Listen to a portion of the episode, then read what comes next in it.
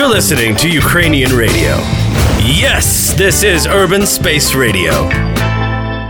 Uh, you're listening to Urban Space Radio. Uh, my name is Yaroslav Belinsky. I'm a graphic designer and public figure. I'm a founder and chairman um, at uh, Design for Ukraine Association. Uh, I'm also the owner and art director in um, Super Graphica Design Bureau. Um, all this um, series of conversation within the Design Village Festival uh, with designers and uh, directors and illustrators. Uh, we will talk uh, about um, design in Ukraine and all over the world, uh, about the challenges and perspectives of the design and creative industries. Um, you will be uh, able to find this conversation on um, Apple Podcasts and uh, Mixcloud. Um, today, my guest, my guest will be Evan Abrams, freelance designer and instructor from Ontario, Canada. Hi, Evan. Hello. Thanks for having me. Uh, thanks for coming. um, and um, uh, the first, the first question for you will be, um, why are you working as a freelancer? Oh well, so it's very interesting. When I started my career, I always thought, oh, I'm going to go work in house somewhere, or I'm going to go, you know, work at a, a, larger space. But ultimately, what happened in the beginning was it was difficult to get hired at a lot of the places local to me. So most of them, at least in Ottawa, where I was starting, tend not to hire a lot of staff. They actually have very few in house people, but all of them have large freelancer pools that they draw from and staff up per project because work is usually fairly sporadic. And that was kind of the first reason why I ended up in that area, you know, that kind of, we'll say, lifestyle, I guess, because it really is a shift uh, towards working for yourself and being very independent. And after the first little while, I, it just kind of stuck as the kind of thing, the way I preferred working, that you're engaged on a single project and then it's done, and then you can move on to anything else. Um, not that I have a fear of, of being stuck somewhere. I'm not a commitment. I'm not afraid of commitment here, but it is very freeing to have that control of your time, that control of your space, um, and that's why I just kept doing it. I think one of the main reasons that I remained freelance for all this time. It's been over almost 10 years now. so just, you can't see it, folks, but Evan looks a lot older uh, on this side of the microphone. Um, it's just because it kept working, right? For a lot of people, freelance doesn't work out because it is difficult to basically run your own business of yourself and to have the discipline of your time. And it's not for everybody, I'll say that, but it's definitely something that is for me. So, yeah yeah, you have to do a lot of work, uh, kind of, uh, I don't know, advertising, um, um, leading the social media and talk with um, clients, with the potential clients, and the mails, uh, uh accounting, and all, all, all this. Uh, yeah, you have to do a lot of work outside the work, right? Mm-hmm, yeah. So you you can't just do design work. You also have to do as running the like, business like work. managers yeah. work, yeah. Mm-hmm. and then as things moved on like i also have to subcontract out to people sometimes. So now i'm also having to do human resource management things you know? And while you might end up doing that if you are in house somewhere it's going to take a long time for you to move from where you are as a junior up to intermediate and then perhaps in charge of teams. But those opportunities may also never come if you're in a small shop and no one's leaving above you, so you won't be moving up. Uh, I find when when working freelance, you're really only limited by your capacity and ambition, which mm-hmm. is both good and bad because a lot of people overextend themselves or they they do things that maybe they're not ready for. Um, I have a fair amount of formal business training, so this is normal and natural for me. You know, I. I so you're also working as a as a coach or oh yeah, yeah. I I do a fair amount of tutoring and training of people um, offline. Yeah, yeah. Mm-hmm. We we do uh, getting out to speak at places like here, um, going to places like NAB in Vegas. Um, there are Uh, there's a lot of, of good opportunities to, to interface with people. a lot of folks actually find me uh, through my YouTube channel, which is uh, bizarrely popular for being such a niche thing. It's it's talking about motion design, right? And it's it's a lot of technical things, but invariably, whenever we open it up and say, "Hey, let's have a let's have an episode a week where we just ask whatever," all of the questions are about business side things, which is very strange. And then from that, we Uh, this activity for you, it, it's like most uh, like hobby, or uh, you have like uh, a good uh, promotion from Hmm. from uh, your like consultation, uh, this YouTube channel, and Yeah, yeah. So the YouTube channel, we are at uh, over a quarter million subscribers, uh, 280,000 now. It is kind of a self-sustaining entity. Like it actually pays uh, revenue to, to put this stuff out there. So in that way, it's, it's very helpful because it creates kind of a residual income situation. You know, the the main thing though is that it's actually fun to do, and you get to interface with people all over the world. There's there's a lot of people. The most people who watch the channel are from the U.S., but the next one down is from India, and then the next one under Oh, that is really? like South Korea. Yeah, and north or south. South. N- North Korea does does not have the internet in that way. Yeah, um, I would be very surprised. Um, but it's it's really interesting to interface with those folks to because they don't have a lot of formal uh, arts education, not a lot of formal design education around, and to be able to help them and to inspire them to pursue this stuff as a career and a viable career. Right. I think that's probably the the biggest shift for a lot of people that that you know they if they pick this stuff up they may not see it as something they can do for their whole life you know and uh, hopefully hopefully we're able to fix that and get people able to actually monetize the thing they're passionate about is is important um, but yeah it's it's definitely one of the one of the things that I'm passionate about. We recently started a, a local meetup for motion designers in Ottawa. So I'm from Ottawa, which is the smaller of the Canadian cities people may have heard about. Uh, most people know Toronto, Montreal, Vancouver. Ottawa is actually the nation's capital. So it's the capital, the political capital of Canada. And yet, until last year, we didn't have a motion design meetup. Toronto has two of them. Uh, Montreal, I think, has three of them. They have enough of a community there that they can, you know, let's not go to that meetup. Let's go to the good meetup, kind of thing. Like they can they can be competitive among themselves. But you know, we have a small and growing local community, which has been the most rewarding thing to help encourage and grow. It's um, it's not it's okay to meet with people online and to, to interface with them there, but meeting people in person and and having that real connection with other designers, I think is invaluable to anyone in their in their career. Like whether you're in motion design or you're in graphic design or you're in, you know, furniture design, whatever you're doing, I highly encourage finding the local groups that also do that. Um, because those are people who are going through the same struggles and they have the same problems. So it's just knowing you're not alone, being able to interface with them. You know, if you have a problem, a client problem, most likely another designer has had that same problem. So interface with them and and share in that experience. So So you you believe in in teamwork? Uh, Oh yeah, that's number one. Like, and it may be because I worked so much in isolation at, Yeah. at the beginning uh-huh. that I find that that collaboration and, and teamwork with not just people of your same discipline but cross disciplinary is very important. So, motion design in general can't really take place without other aspects of design. Yeah. Mm-hmm. So, we're usually a synthesis of taking an illustrator's beautiful characters and scenes and bringing them to life. We are we are bringing animation to someone else's design most of the time.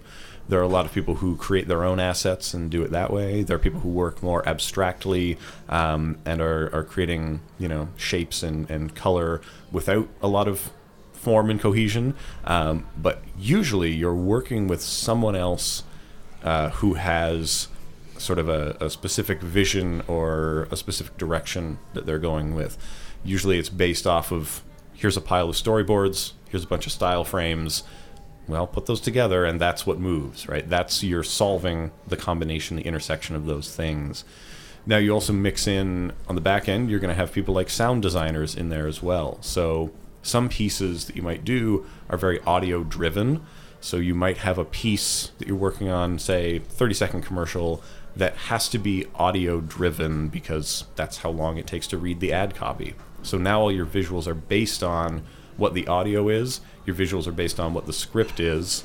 So I would hope that you're interfacing and you're working with the writer to make sure that the things that are being written are actually easy to animate, right? Mm-hmm. If if an audio, if a script is just a lot of buzzwords and there's not a lot there, like if there's what we would say there's not a lot of there there.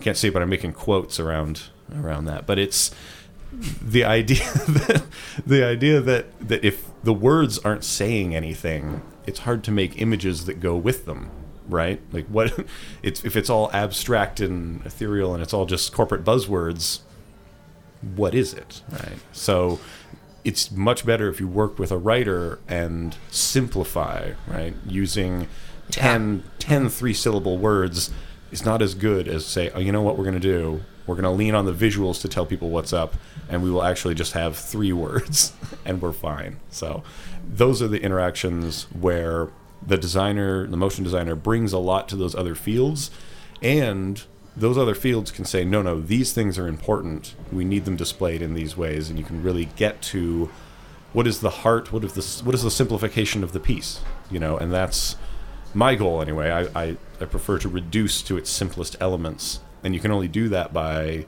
speaking with the people for whom they're closest to the project, right? So Yeah, it's it, it it's um, the most difficult thing uh, to actually make uh, projects or message or advertising the, the more simple for Mhm. people because uh, uh, simplest projects it's uh, hardest yeah, we have Uh, to strip away all yeah, of the yeah, things that yeah. don't belong. because people are really tired of all this massive um, uh, visual communication and um, um, when you do something really clear and it's just like highlights from all this uh, bright and Yeah, I often advertising I often talk about sort of a spectrum of, um, say, completely abstract on one side of the spectrum, and then completely literal on the other side of the spectrum, right? And most projects are going to be somewhere in between. If something is completely abstract, it's not very meaningful, right? Because anyone could subscribe subscribe any meaning to that, you know. So it still needs some something to tell you what it is, you know. There are a few pieces where it's like, oh, it's a bunch of blobs and a circle and the circle's moving. Okay, well that could mean anything to anybody, right? You need those little defining moments, those little defining, you know, bits that are going to tell people what this is and why it is.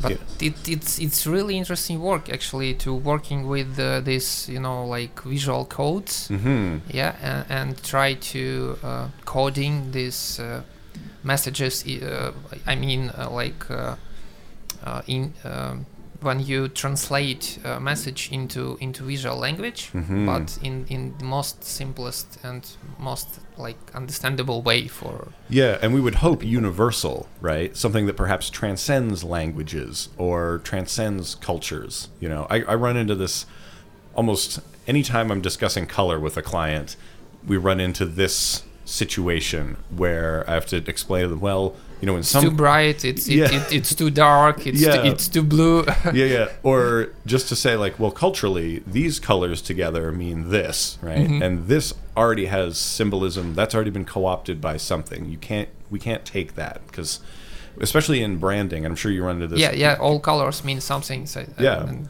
And when you stereotypes when you're dealing with like brand identity for you, like if a company wants to stand out, they can't just use the same colors as some other company, right? Someone's a, a you bigger- can use uh, blue because Facebook and Twitter already use it. yeah, yeah. You're gonna if you want to be blue, we need a different blue, right? We got you have to be different, or else you're derivative of, you know. And I think it's the same. But you can just add a bit of orange yeah, into the blue. that's right. We'll, we'll get you your own blue. You'll be fine. But uh, it's it's these these things to communicate, and I find like shape and symbol is very interesting. Um, especially because those don't always translate one for one all the time. So it's it's always a challenge to find, you know, we want to strip away as much as possible, but still leaving the signifiers that are valuable, you know, and I think that's the big thing that designers should be doing, right? There are all level of technical sophistication you can have, right? You can be great at using a tool, you can be perfect at using After Effects, Photoshop, Illustrator. I'm amazing at using After Effects. I'll I'll say that about myself. But what I'm not the greatest at and that I'm always working towards is this simplification process of saying we could do anything. We could literally do anything, but what should we be doing? That's the question. What should we be achieving? And once you know that, everything else is just figuring out what tools and how to apply them. Because you can't even know what tools to use if you don't know what you should be doing before then. How how far we we should go to simplify something? Yeah. Good question. yeah, like it's it's maybe that's the biggest debate that you would have in in the room. You know, when you get a bunch of people together, is is you know what version of this? I think uh, there's an amazing documentary series called Abstract on Yeah, yeah, Netflix. yeah. It's Mhm. so good. Any, any second uh, second uh, season already online. yeah. listeners, if you haven't watched this, you should be watching this. But in, in some of the episodes where they talk about, you know, what if you wanted to communicate what love looks like, I think, and they're like, well, Mhm. here's here's what you could do. We could draw this heart icon, you know, and just paring down and down and down, and then going the other way, up and up and up, um, and to figure out, you know, where on that scale you should be.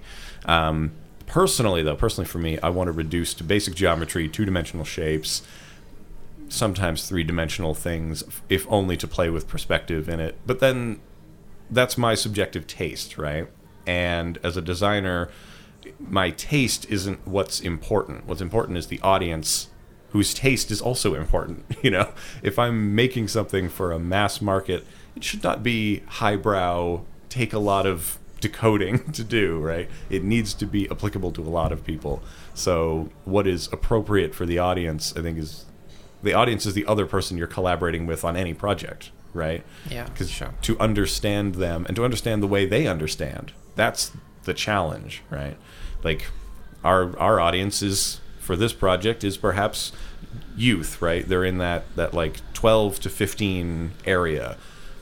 I am I am in my early 30s. what appeals to me is not what appeals to them, right? Like I have almost no interest in watching people play Fortnite. I don't even really know what a Fortnite is, right? There's a whole amount of codes and aesthetics that require an amount of research when you go to look at an audience, right? And the other thing is you couldn't just you can't ask an untrained you know 12 to 15 year old hey don't what are your insights into this right you have to mine those out in some way to figure out what what is going to be responded to it's an Mhm. interesting place to go Uh, what's your the best client? I mean, how you choose uh, who you work with, Hmm.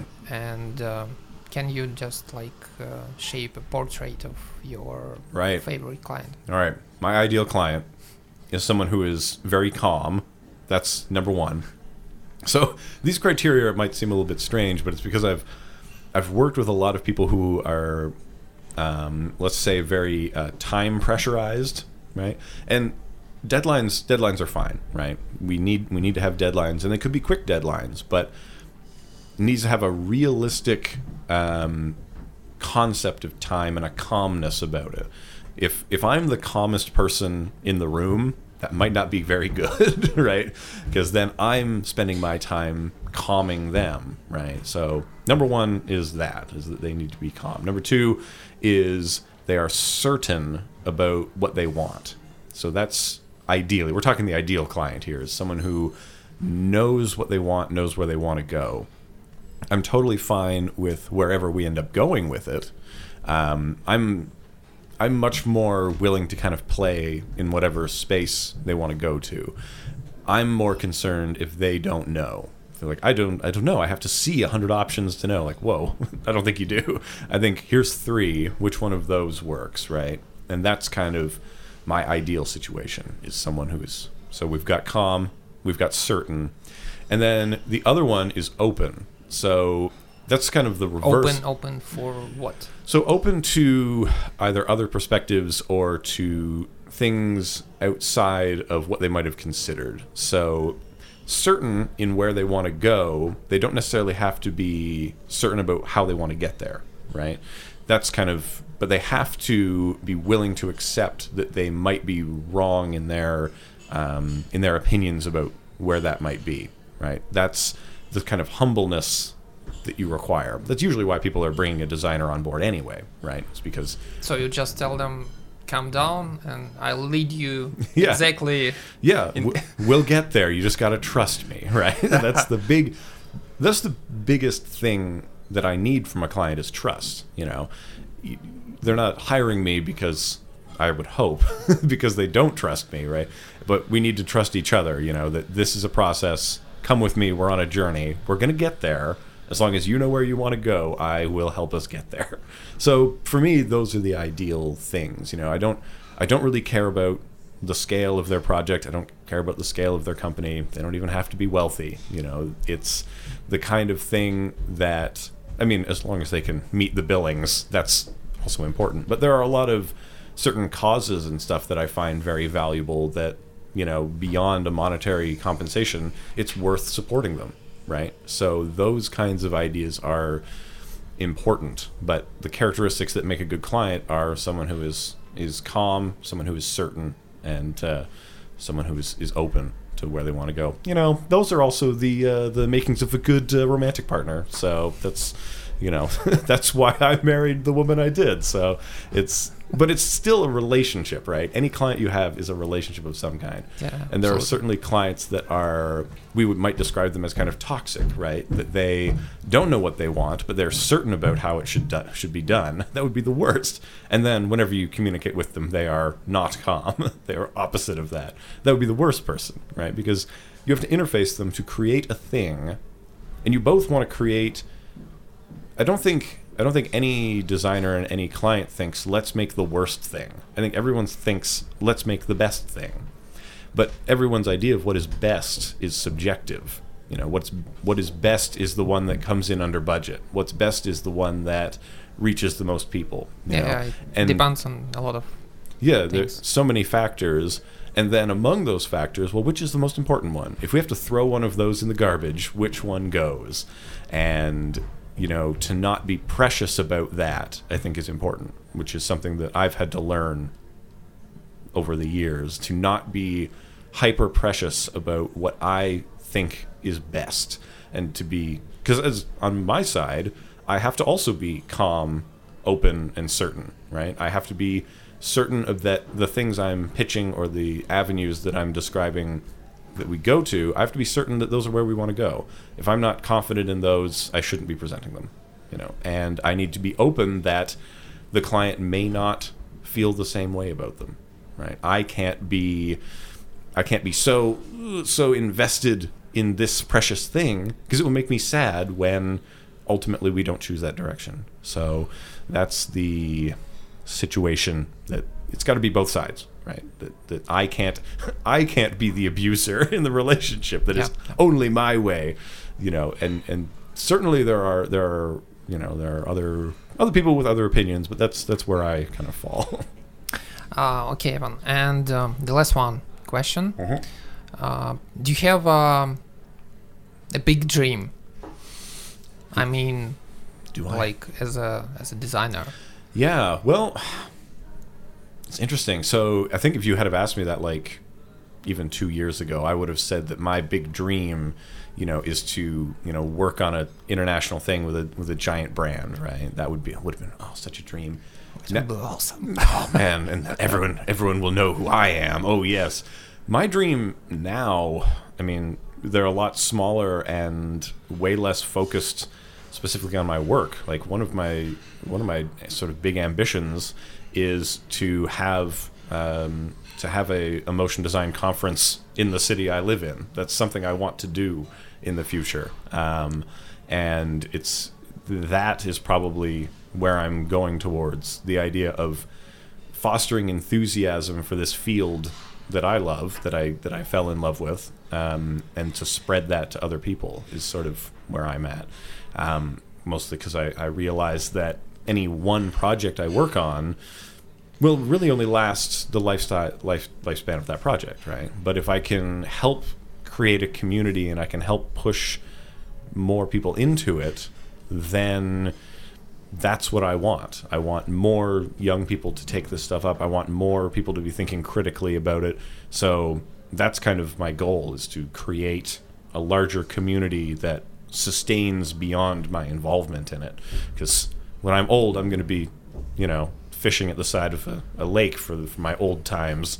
And it would be nice to look back and say, oh, yeah, that community in Ottawa, I helped to build that. And, and that would be kind of my dream. As simple as that sounds, I know that's probably not the most exciting uh, dream that someone can have, but but but it's it, it's your dream. That's right. It's my dream. okay. Uh, thank you, Evan, for this uh, amazing interview. It was really interesting, and. Um, uh, we um, today we have uh, an interview w- with Evan Abrams from uh, Canada, mm-hmm. and we talk about actually how to be a freelancer and uh, uh, make a coaching and building a community of uh, designers of creative enthusiasts in in not major city. yeah. and um, see you on on Design Village. Thank yeah. you. Thanks for having me. Um, uh, thank you for coming. uh, and um, uh, stay tuned. We'll continue next week. And goodbye. Yeah, bye. Urban Space Radio.